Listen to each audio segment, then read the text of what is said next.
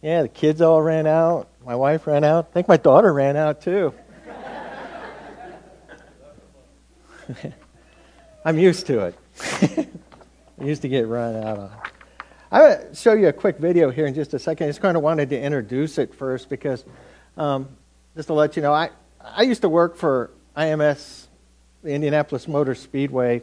I worked there for about five years, and I am a race fan, and uh, spent a lot of time out there and met some of the drivers, hung out with them. As a matter of fact, I'll tell you about a few of them today that I've that I've talked to. But you're going to watch a video clip, and I apologize. I didn't get to. I, I went through it, but I didn't want to take anything out of it because it's so good. I don't know if any of you know Darrell Waltrip from NASCAR. Um, he gave a great testimony, and I want you to watch that here. It's about five minutes long, and then I'm going to jump up and point out the points that he had in there and discuss uh, some of those things with you. So if we could have that video real quick, and then we'll then I'll I'll come back up. There's probably not a lot of guys that need the Lord any worse than a race car driver does. The car is like a beast. It wants to go one way, and you're trying to will it around a, a high bank turn. Talking about a 3,500 pound stock car going around a racetrack at over 200 miles an hour. I mean, it gets tight, it gets intense. As long as everybody minds their manners, it all works. I mean, you can have 43 cars in a wad going around a racetrack inches apart. You're touching the other guy, and he's touching you. Somebody's bumping you in the back end, slamming into your door. And you say, whoa, whoa, whoa, don't do that. That's what happened to me in 1983. I was coming off the fourth turn at Daytona in a tight pack. And uh, I got nerfed. I got hit from behind. Car spun, went into the inside wall, wham!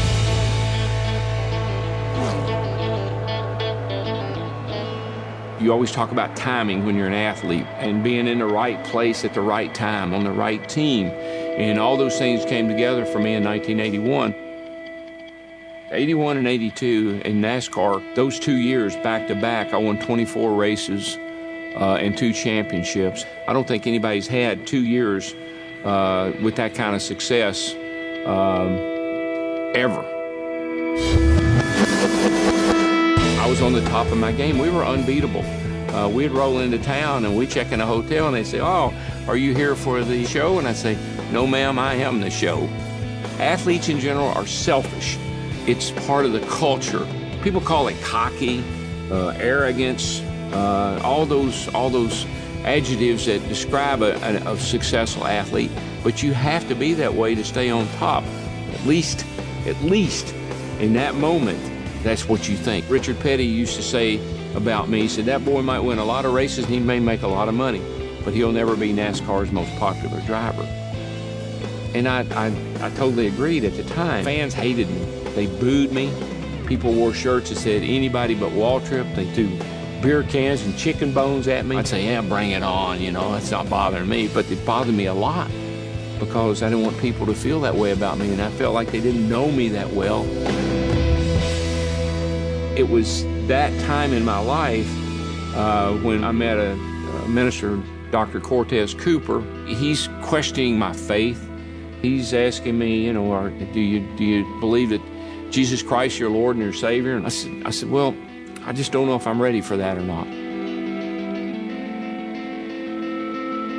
I'd always told my wife uh, that you can't you can't get hurt in one of these things. Do something stupid. They're not as smart as I am. They're not as good at drivers as I Coming am. Coming off turn four, I got nerfed, spun backwards, went into the inside wall, wham, and it knocked me out. You always talk about timing when you're an athlete.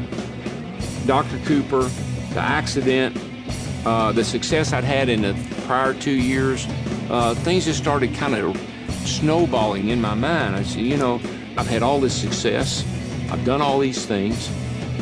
I'm, I'm on the top of my game, but you know what? I, I, I could I could have been I could have been dead. I raced at Richmond. I had no recollection of being there. I raced at Rockingham the next week. Had no recollection of being there. I said, "Honey, where have I been for the last couple of weeks?"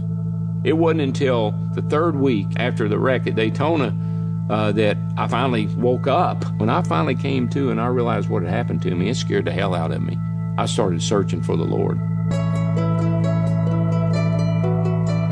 on a July night, hot, no air conditioning, sweating, crying in the hallway on my knees. Dr. Cooper, Stevie, and I, and uh, he prayed that uh, that the Lord would come into my life, and and He did. And uh, 1983 was an incredible year.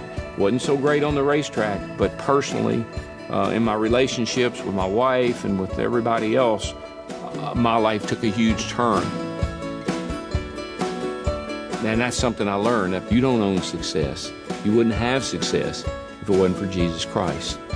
He owns success. The difference in Him and you is He wants to share it. You want to keep it. You want to keep it for yourself. It's all about me, what I can do, what I've done. With Jesus, it's all about what He has done.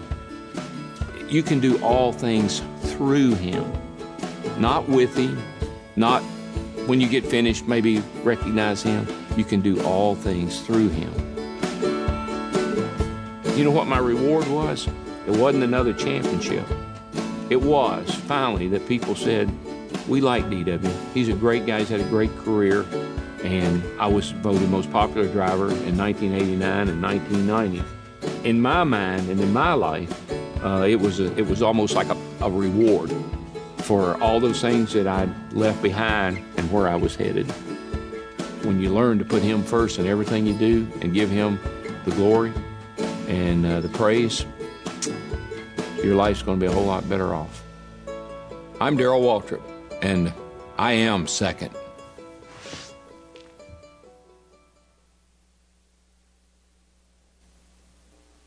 So you heard him say a lot of things in there, and I've I've had a lot of challenge with this in my life and um, working through things. He makes some great points about being first. The first thing he said was, you know, he was like, you know, you're cocky, you're selfish, um, there's no room for Christ. And it's not until that turnaround comes that you can actually start to see things happen in your life and you begin to reevaluate life. Um, I love some of the things he says, the lessons that he learned in there. He says, You don't own success. And sometimes we think we do. We think the more that we do, the more we become successful, the better we are.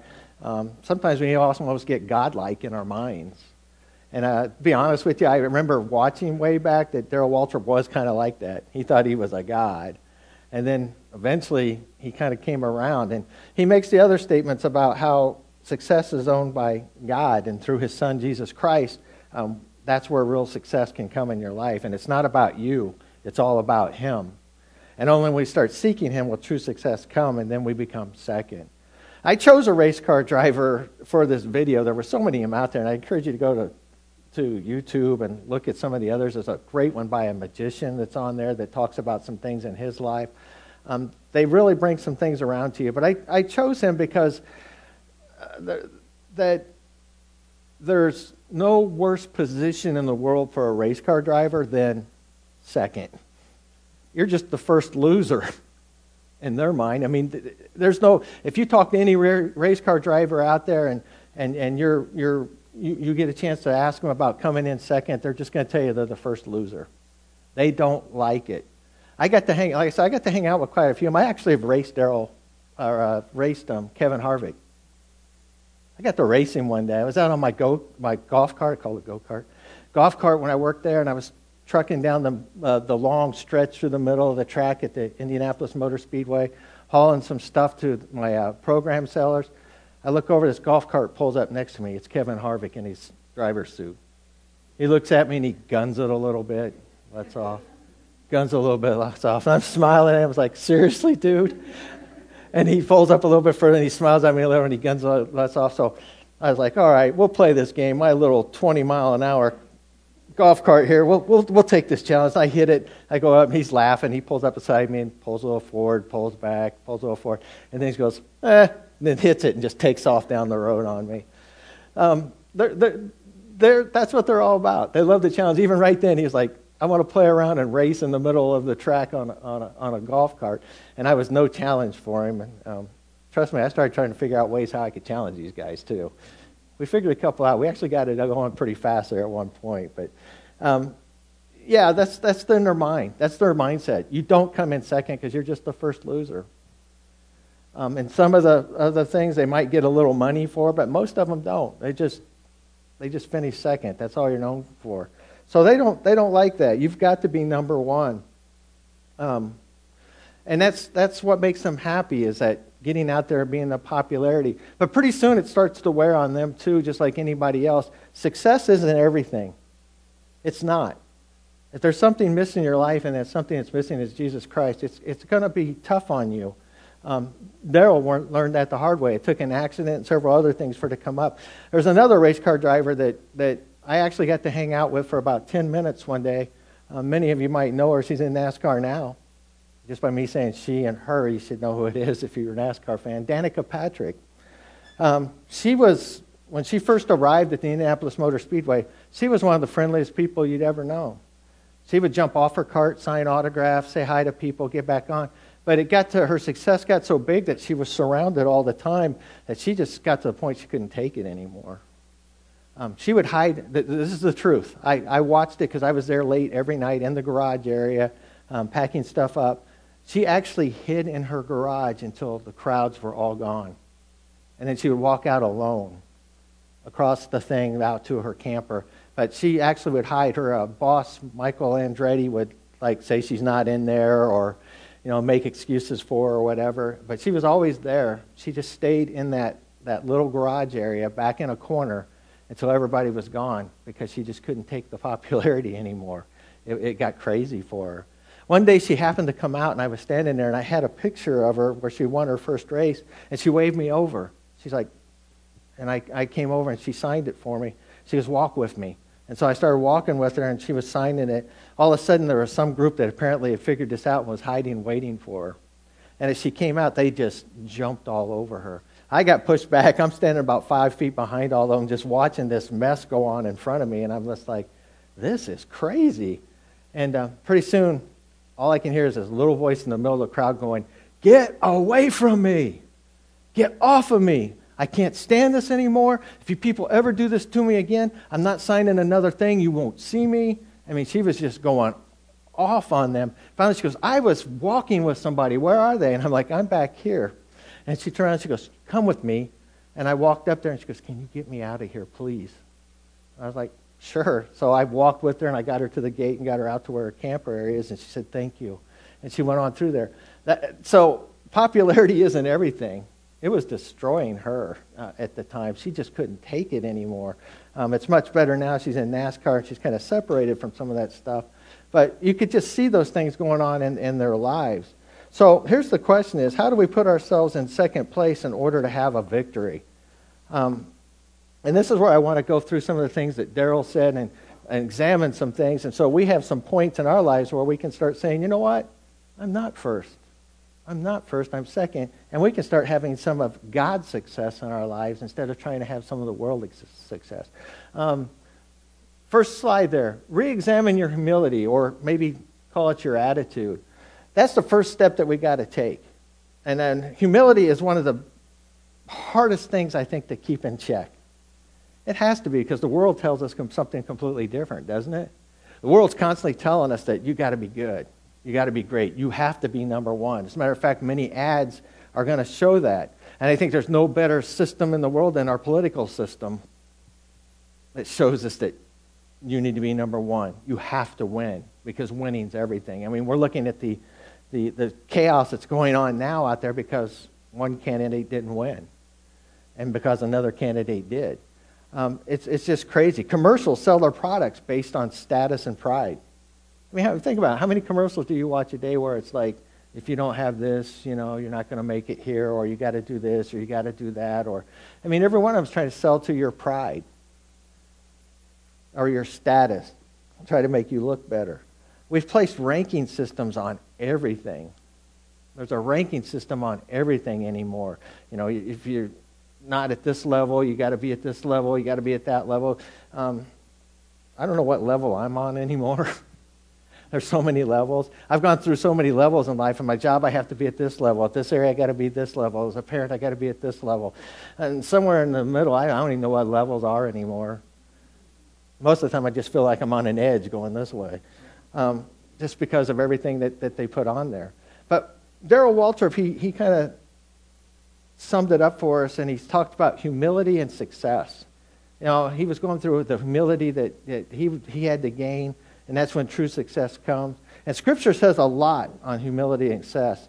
Uh, success. And there's our verse, verse up there says, Before a downfall, the heart is haughty, but humility comes before honor. And if we go back and we look at what Darrell was saying, what was he saying there at the end? He was saying, I didn't really have true success until I humbled myself.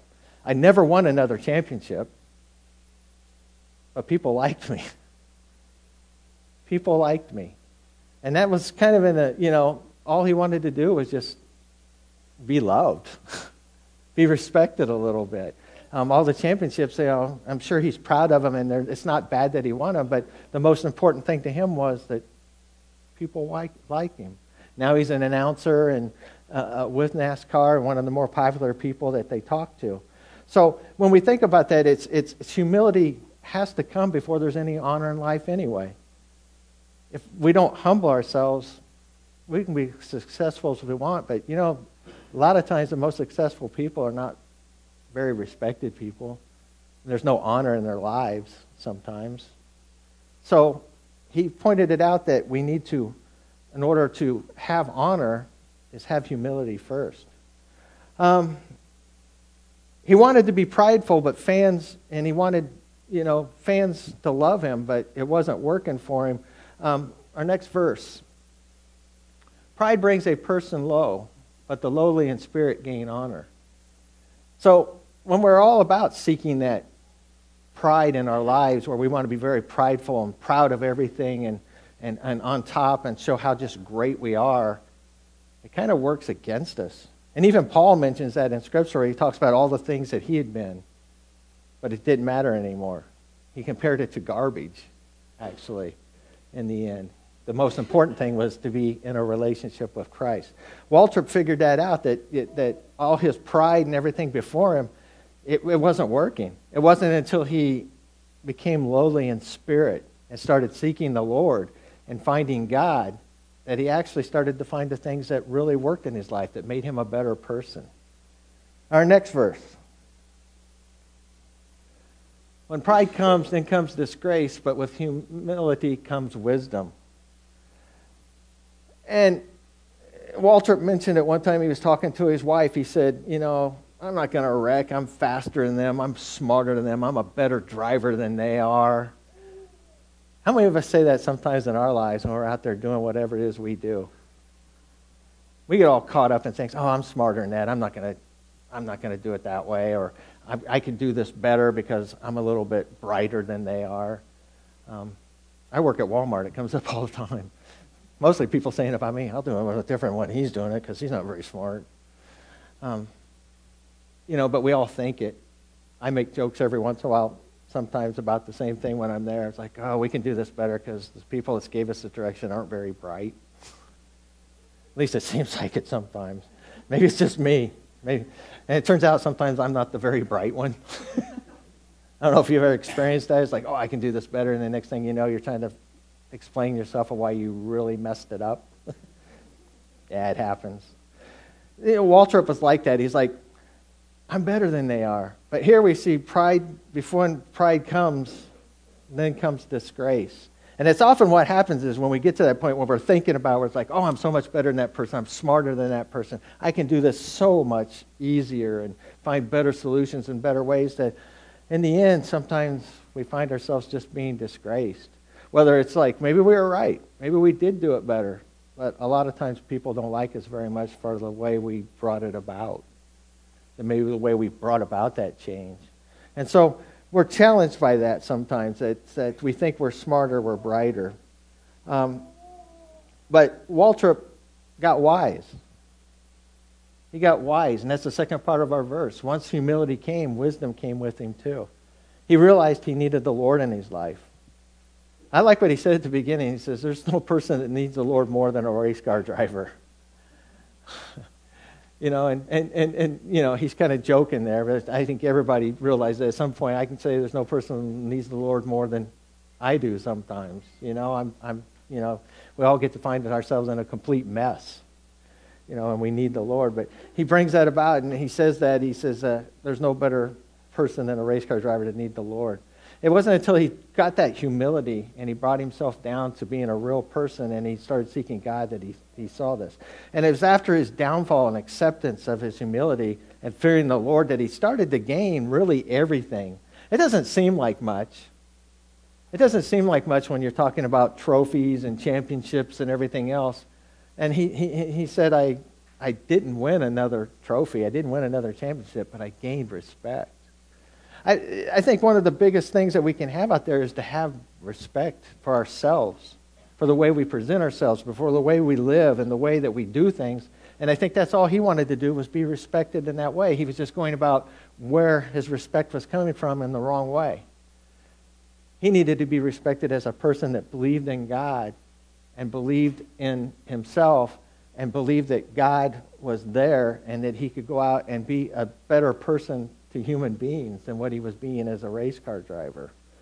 Um, so we find that that he just started to change, and I think that's when happiness started to come to Darrell Walters' life. That's when it really started to come. Was when he started to realize that the Lord was in his life, and he had a whole lot more going for him. Let's have our next verse. Humility is the fear of the Lord. Its wages are riches and honor and life. Um, you can't really have humility without seeing who God is. And that's when Waltrip, he, he brought out the whole points of where success really comes from. How many of us think we own our success? Oh, come on, nobody? This is because you saw the video, right? I think it, but at all one, I think at one point we probably did, though, right? How many used to think they owned their own success? Okay, that's a little better, three of you. For you perfect people.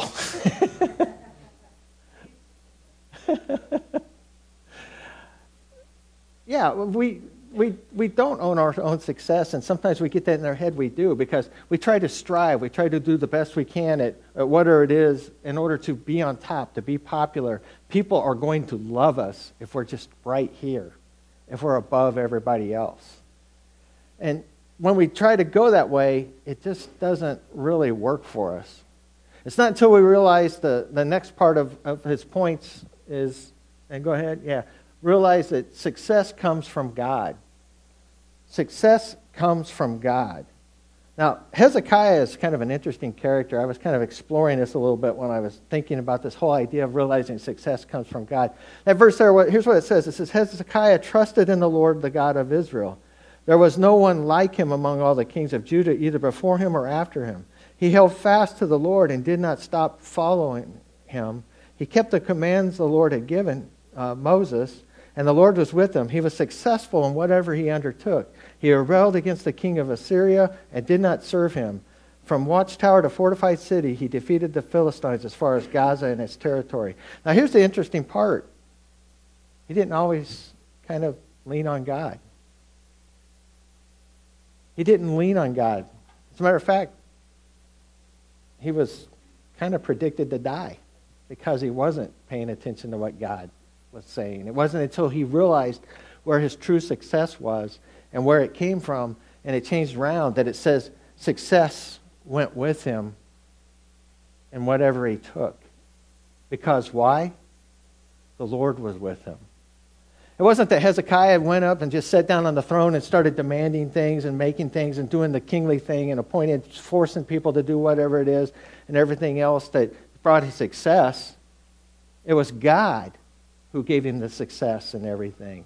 And that's what Scripture tells us here. It was that God gave him the power to do whatever it is um, that he needed to do and gave him success in whatever he undertook. It wasn't what he was doing, it was whatever God was doing in his life that made him successful. I think if every one of us really thought about it, every time that we went out and we tried something on our own, um, there may have been a little bit of success in it as far as the world sees it, but what was the underlying thing for most of us? Wasn't so great, was it? Probably half the time we were tired from working so hard to try and get to that point of success. Our relationships with other people probably went from here down to here. Um, our happiness level was probably way down in here because you were too tired to be happy anymore. You were worn, you were worn out. You were burned out. I I've just came off of a miserable week at work, and it wasn't that I was trying for success. I was just trying to survive. Uh, we came back from uh, vacation. Terry's brother got married out in Vegas, so we were out there. We flew in.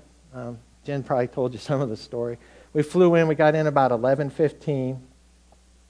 Ryan, in all his funniness, goes, "You just want me to drop you off at Walmart because I had to be at work in three hours." I had to be at work at four in the morning. He goes, "You want me to just drop you off at Walmart?" Yeah, just keep driving, Brian. Keep driving. We get home. I get to bed, lay my head down. The alarm clock goes off. I go into work.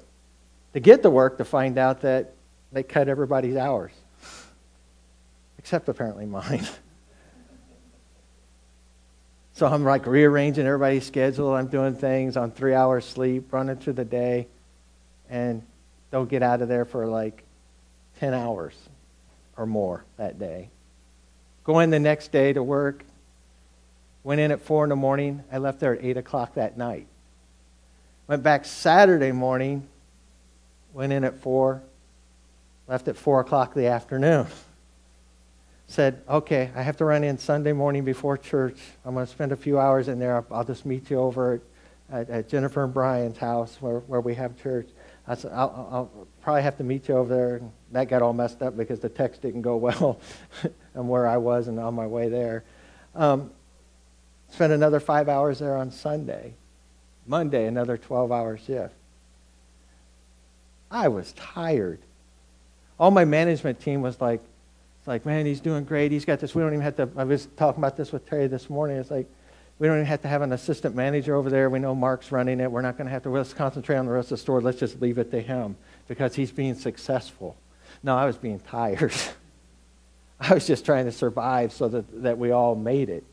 Um, that's what happens when we start to go for success ourselves. Even though it's not what I was going for that week, it's just that's the example I'm giving you is that you just burn out.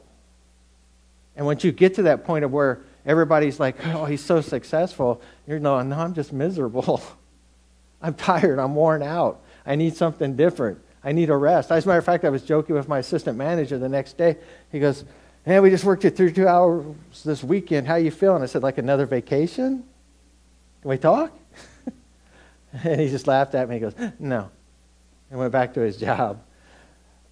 Yeah, that's, that's what happens when we seek out success on our own. We burn ourselves out. And if we go with God and we work with God and be successful in the things that He wants us to be because He'll bring about that success, it's a whole lot easier, isn't it? We feel less tired. We're good. We're ready to go. The next verse is something that Darrell Waltrip quoted I can do all, do all this through Him who gives me strength. And that's where we have to go back to. That's why we don't feel burned out when we go with success what God gives us because God's doing the work through us. There, that's where it goes, and that's how it's gonna. That's how we handle it, and we feel a whole lot better. So then, our next point that we, I want to make, one of the last points here, is um, um, let's go to the next slide. I'm going to skip through this here. Uh, remain humble. Remain humble. I think my slides got out of order there. Actually, I wanted Jen worked on them last night. I'm blaming it on her. um, we want to reap the rewards first. We want to reap the rewards. And that's what Walter was talking about. Sit back and enjoy the rewards. Let me scoop through these real quick and just share them with you. First of all, let's talk about Joseph for a minute. Joseph, sold into slavery, ends up down in Egypt, gets pulled before Pharaoh, and he makes a statement that only a man of God can make. When Pharaoh looks at him, he says, I need you to interpret this dream because I hear you can interpret dreams. Does anybody remember what Joseph said? I like to ask questions. Anybody remember? He says, I can't do it, but there is a God. There is a God who can do it. And then he goes to explain what the dream means. There's humility for you. He had the perfect opportunity to go, Whoa, Pharaoh, let me tell you what your dream means. Let me explain this all to you because I've got the knowledge. Uh-uh. He says, I can't do it. but there is a God. And this is what he says your dream means. And then he has what? Great success, doesn't he? He got the rewards. He got to sit back and he got to run the, the country. He was second only to Pharaoh, but God was first. God was first. And he was and he became second. Um, Daniel, another great person to show humility. To King Darius, when Darius offers him some rewards, if he would tell what certain things meant to him. He looked at Darius and he says, he says, um, keep your rewards, give them to somebody else. I don't need them. Because God's in control. And here's what God says. Also, came out of that feeling pretty successful, didn't he? Ended up being put on uh, Pharaoh's staff, ended up being all right, um, learned about some things. And then um, we start to see that the rewards start to slip in. I do believe that Joseph went from that prison thing to some happiness in his life. Started to get his brothers back, started to work with his family. Daniel a little bit of happiness in his life again. He starts to look back. As a matter of fact, he got so close to King Darius that he issues a decree that they can start to go home again. Everything started to work out. Now, those verses that we had up there. Um, let's go back to those verses, the first couple that you had there. Um, 1 Corinthians 9.24. Do you know that in a race all runners run, but only one gets the prize? Run in such a way as to get the prize.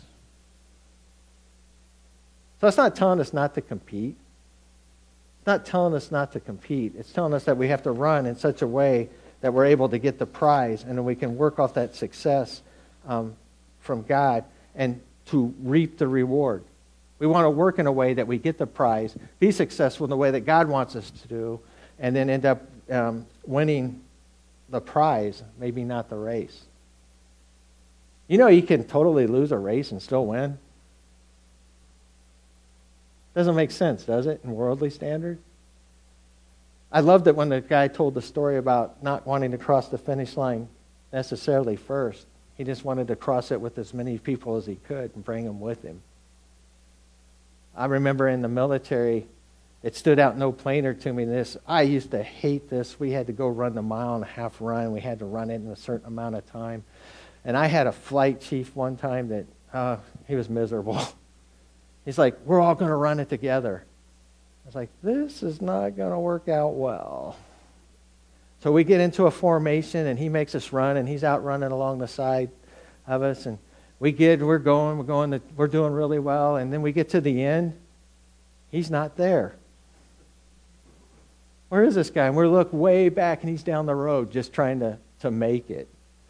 We get to the finish line, we're coming up to it, and we're looking at the clock, and this actually took away everything I thought about the whole thing because we looked at one another and we're like, rats. In a formation, we turned around.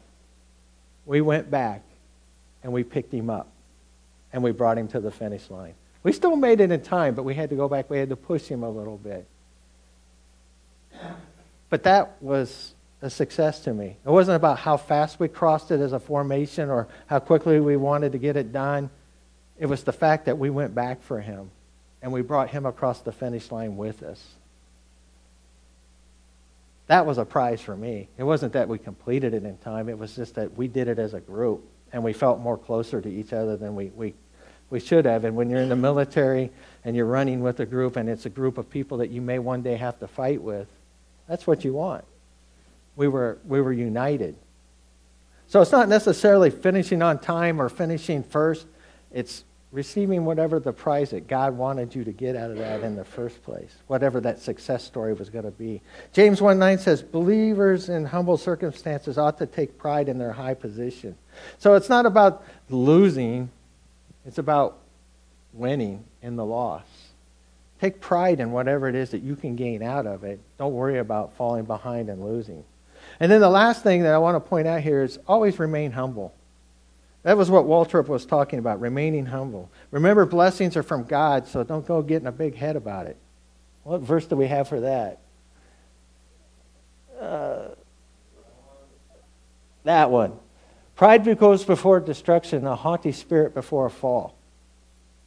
So don't go getting a big head because you're just going to fall right down on your face. I say that from experience. There were times when I thought, oh, this is going so well, this is going so well, and pretty soon I find myself face down in the mud. Going, yeah, it didn't go so well. We might have succeeded here, but we certainly failed in this area. Um, so don't go getting a big head. And Jesus shows us the example, and that's the verse you just had up there. And we can go ahead and put that one back. As he taught, Jesus said, Watch out for the teachers of the law. They like to walk around in flowing robes and be greeted with respect in marketplaces and have the most important seats in synagogues and places of honor and banquets. They devour widows' houses and for the uh, show make lengthy prayers. These men will be punished most severely. Those are very, very proud men that he describes. People of pride that were going around doing it all for the wrong things. They weren't serving God, they were serving themselves. And when it all was over with, Jesus said, they'll be punished most severely. And probably many of us can say, yeah, I've gotten up on that pride wagon once or twice, and yeah, I remember the punishment that came along with it, and I don't want to get back on that wagon again. Um, because it may not be, you know, a major thing to everybody else, but a little dose of humility can go a long way in front of some people. And you just don't want to be seen like that again. And Jesus was pointing that out. Their concern was their public appearance and being number one. Um, they lost everything, and what we can see, they weren't even looking at the finish line when it comes to a spiritual race. Nicodemus, I think, was the only one. Well, there was two. There was another one in Acts. But Nicodemus is one of the ones that stood out to me as we see a person that was a Pharisee that did all the things that they said, but ended up humbling himself because what did he do? He went to Jesus and he got the answers. And we see Nicodemus later when he's mentioned again at the burial of Christ, when he goes and begs for the body of Christ. And along with Joseph of Arimathea, takes that body back. And together they bury Jesus. I think at that moment in time in the night when he was talking to Jesus, Nicodemus went from number one to number two. He put in his mind, I am now second. And we see him later burying the Lord's body. By no means take what I've said today and mean that we can't be competitive and have fun and do things. You know, it's good to root for a team. Um, I love a challenge. And I think Scripture speaks on being competitive quite often. But remember, it's not all about the winning or being on top. You can root for teams, you can root for people. Like I said, I love racing. I like to watch it, and I like to root for certain people. My driver retired, so I'm on the, the bubble now of who I root for. But I I'm, I'm, challenged in it. I, I like to see certain people win, and certain people I love to see lose. And if you're in Indianapolis in football, you love the Colts and anybody that plays the Patriots. That's just the way it is. Um, it's kind of that way in NASCAR. You like your driver and you don't like a Busch. Just, just, just, you just have to go with that. But it's not all about that winning. It's all you can you can root for those people. You can root for your teams. It's just remember that when we stand spiritually, we want to not be number one. We want to be number two. God's first. And if we're following God, all the successes are going to come in our lives, and we're going to get to that point to where we're, we're behind God, we're following Him, and we're going to do the things we want, and we're going to see great things in our lives. And that's what Darrell tried to tell us in the video. Um, we don't want to be out front because when you get out front, it's kind of like our flight chief. He was I'm going to be honest, he was doing it for a pride thing. He was trying to show other flight chiefs just how good he was. And the only way he ended up being looking good was his team went back and got him and brought him across the finish line. Um, it's not about looking good, it's about respecting God. When we go out and we run out front and we try to stay out front, forgetting all the glory, then God gets lost in our glory, not we get lost in God's glory. And so that's where we got to make that balance. We're trying to be lost in God's glory, not lose God in our glory. Darrell Waltrip just he he he ended a he, he's in another video with another bunch of race car drivers where they're doing the same thing. They're all sitting and talking about this whole thing, going back and forth, and they let him end it on that little white chair. And I love the way he ended that one better than he did this one because he gets up from the chair and he leans forward and he goes, "I'm Darrell Waltrip, and in this race, I am second. And he gets up. And I think that's where we need to go. In most races in our life, we need to be second Put God first. Put God first and see what happens. So that's my challenge to you today. If you're struggling with that a little bit, or you know that maybe God's not first, put Him first. See what happens. See if your life doesn't change dramatically. I guarantee you it will. Everybody needs to do it. I need to do it. You need to do it. We all, we all just need to do it because when we do, that's when we're going to start to see things in our lives get a whole lot better. Not saying it'll be perfect yet, but it's a whole lot better. You'll see less struggles because you're not fighting with God anymore. Instead, you're following Him because you're in second, He's in first. And you'll end up being a winner. So just take that today and, and work with that. Thanks.